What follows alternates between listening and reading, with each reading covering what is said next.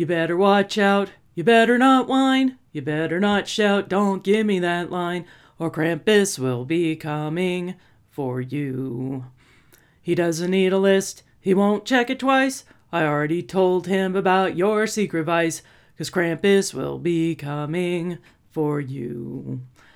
He's watching through your phone and peeking in your bed. He knows if you've been bad or good, so be good or end up dead. Woo! You better watch out. You better not whine. You better not shout. Don't give me that line, for Krampus comes for you tonight.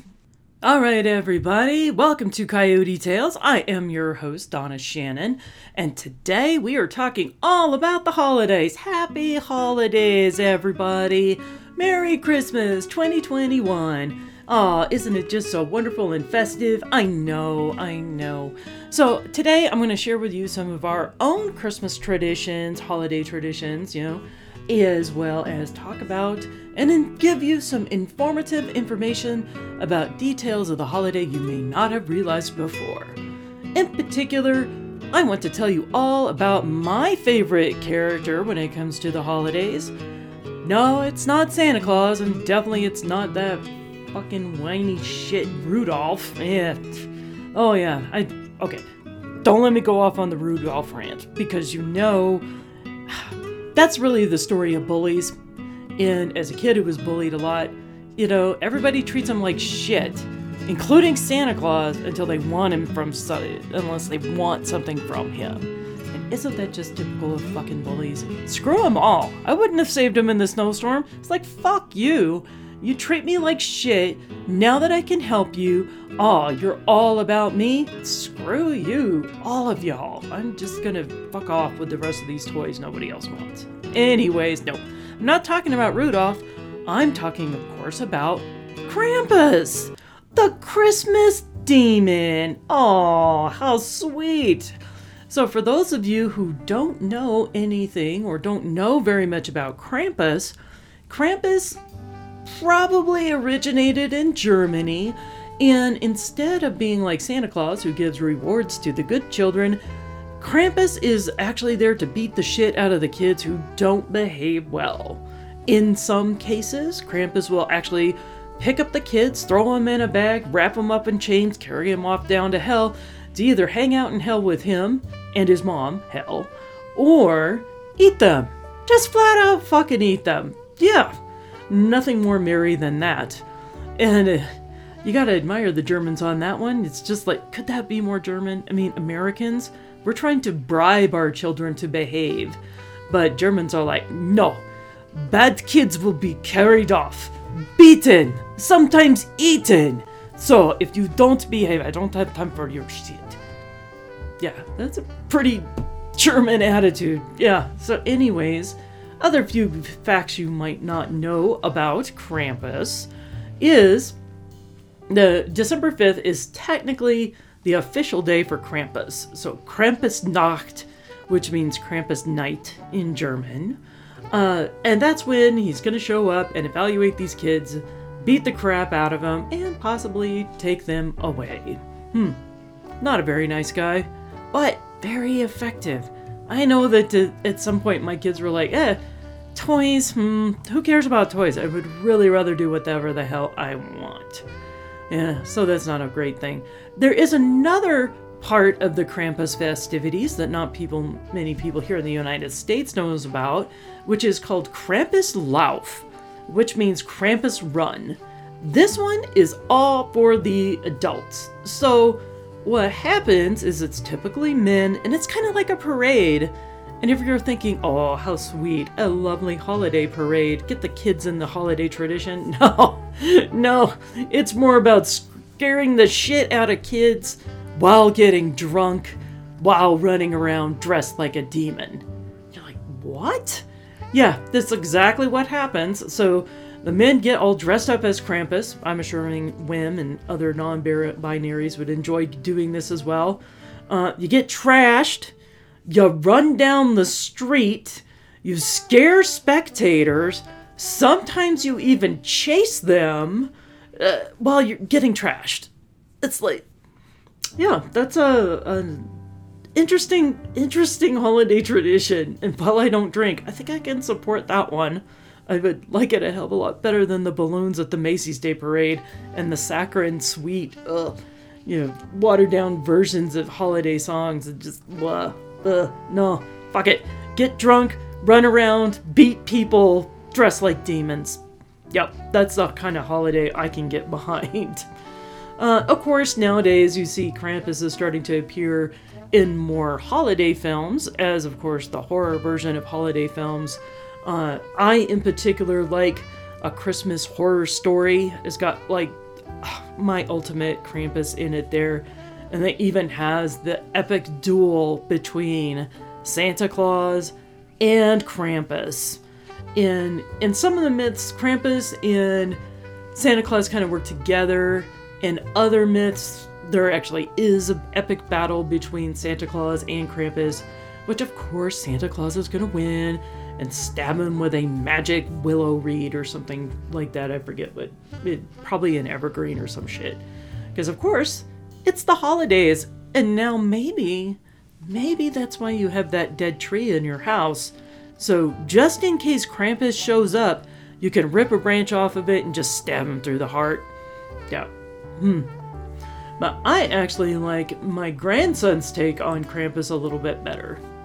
So when he was younger, and still, of course, believing in Santa Claus at that point, they were setting out milk and cookies for Santa Claus, because of course that's what he likes. And then Maddox decided he needed to set out something for Krampus as well. And you know, his you know, mom is like, So what does Krampus need? And he goes, A beer. Krampus would like a beer. And Maddox's parents are like, yes, yes, Krampus would enjoy. Krampus would indeed enjoy a beer. So they left a beer out for Krampus, and guess what? He drank it. Oh, he even left a special note for Maddox, written in all kinds of scary demon scrawl, saying, "Thanks for the beer. It was delicious." So Yes. Just remember, Krampusnacht, don't forget to leave the beer out for Krampus so you don't get dragged off to hell, beaten, or eaten. Unless you're into that kind of thing, of course. So, speaking of Maddox, uh, obviously Maddox is 10 now, and he's like, mm, you know, Santa Claus is not real. He actually said Krampus is not real, and uh, how can you not believe in Krampus, right? Uh, anyways, but a few years ago, he was helping us decorate our Christmas tree. And our Christmas tree is a little bit different from others. As you probably have guessed, I'm a nerd, so we've got all the typical nerd Halloween. Um, we have all the typical nerd ornaments. You know, Star Trek, Star Wars. I can't even count the number of Darth Vaders we have hanging on our tree. Things like that, right? We got a couple of the sportsmen in there because we're the big hockey fans. But the other huge thing that we put on our tree are horror themed ornaments. Yes, that's right. We have a coffin, we have a haunted house, we have a Jason, we need more, obviously. So, one year when Maddox was helping us decorate the tree, he pulls out the Predator and the Alien Queen, and he goes, I'm gonna hang these two close together because they are friends. And Ryan and I are like, well, not exactly. And he goes, oh, well, I'm gonna hang the Predator by the Alien Queen because the Predator will protect us from the Alien Queen. And we're like, well, not really. It's uh, when they're too young to see the movies, these relationships are a little bit difficult to explain. And God knows I don't want to be the one who hits the spoiler and uh, kind of spills the beans on it's like, mm, what's really up with those two? And humanity. Because none of it's good for humanity. Not usually. No, no. We can't even get the short end of the stick on that unless you have like an awesome hero like Ripley to save the day.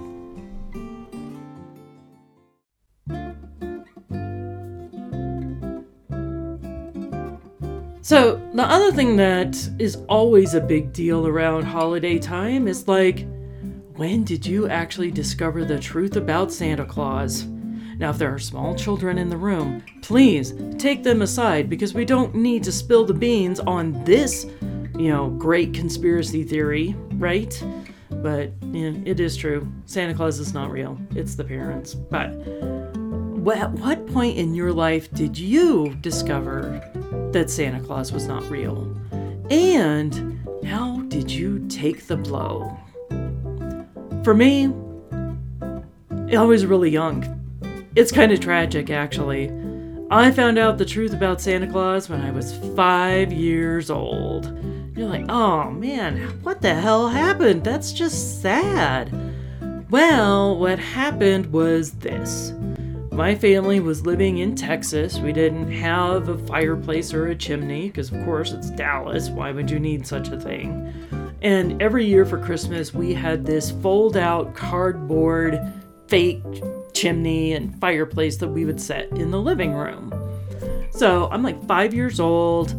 We're getting our stockings. Everybody's excited because know, Santa Claus has been there. There's stuff in the stockings. And I look at this cardboard thing, which doesn't even reach up into the ceiling. And me in my clever brain goes, Hey, this chimney is fake. How did Santa Claus get in here? And then my dad, the quintessential engineer, goes, Well, if you're smart enough to figure that one out, you're smart enough to know the truth. And he fucking told me that all along Santa Claus is not real. It's been them all along. And yeah, that's the truth. And I'm like, what the fuck? Why didn't you just say it's magic? Ah, just magic! Santa Claus uses magic to get inside the fake chimney to bring the presents to our house.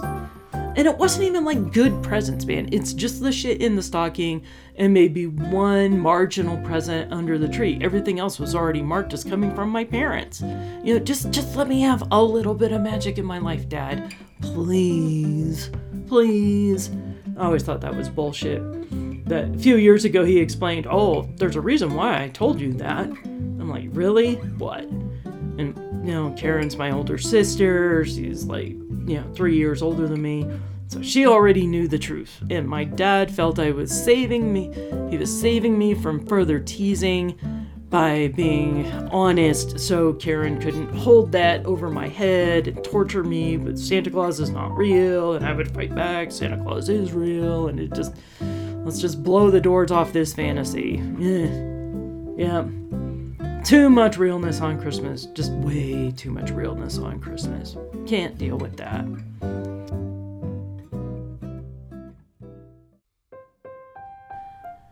Can't remember exactly what point I sat down with each of my kids and kind of explained everything. But James, the oldest, by the time he hit eight or nine years old, he pretty well had it figured out. Unless there was this thing that kind of blew the doors off on his disbelief. We were over at like the in law's place on Christmas Eve, and then we're heading over to the house, and we had been there long enough that he saw the news.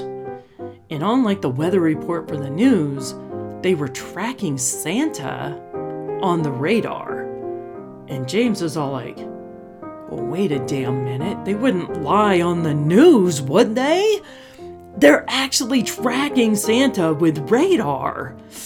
Hmm, maybe this Santa Claus thing is real after all. So we go home, he's got that seed of doubt planted in his brain, and then in the morning, there were presents under the tree in entirely different wrapping paper that had two, you know, from Santa written on the tags. I didn't know what was inside them. And he's like, holy shit, Santa Claus really is real after all so the truth behind these presents was a you know, I was a single mom and a didn't have the greatest of income at that point, so we had gotten some donated presents from like Kiwanis or some shit. I don't even remember who. So that's why we had these mystery presents under the tree that I had no clue what they were. And uh, you know what? I'm totally fine with deceiving a child for one more year and putting that seed of doubt in there and possibly having magic be real. Because let's face it, we all need magic to last at least one more year in our lives, don't we? Yeah, don't we?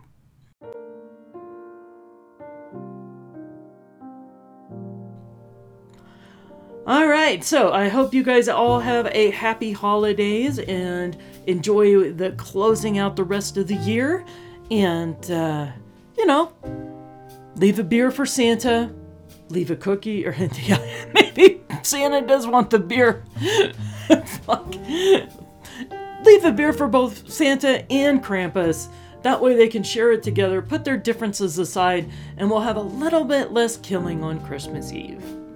Until next time, this is Donna Shannon with Coyote Tales.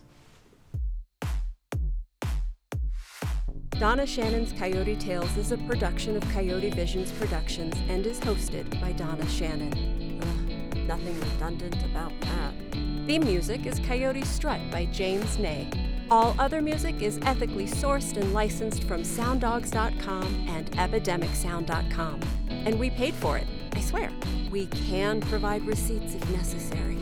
All the stories you've heard are true, only the names, events, and facts have been changed for our own amusement. In the immortal words of Obi Wan, so what I told you was true from a certain point of view. Find all of Donna Shannon's website and social media links at Linktree. That's L I N K T R dot double E slash Donna Shannon. Follow us and find out all about upcoming shows and live performances. Now go out there, enjoy life, and grab some tales of your own.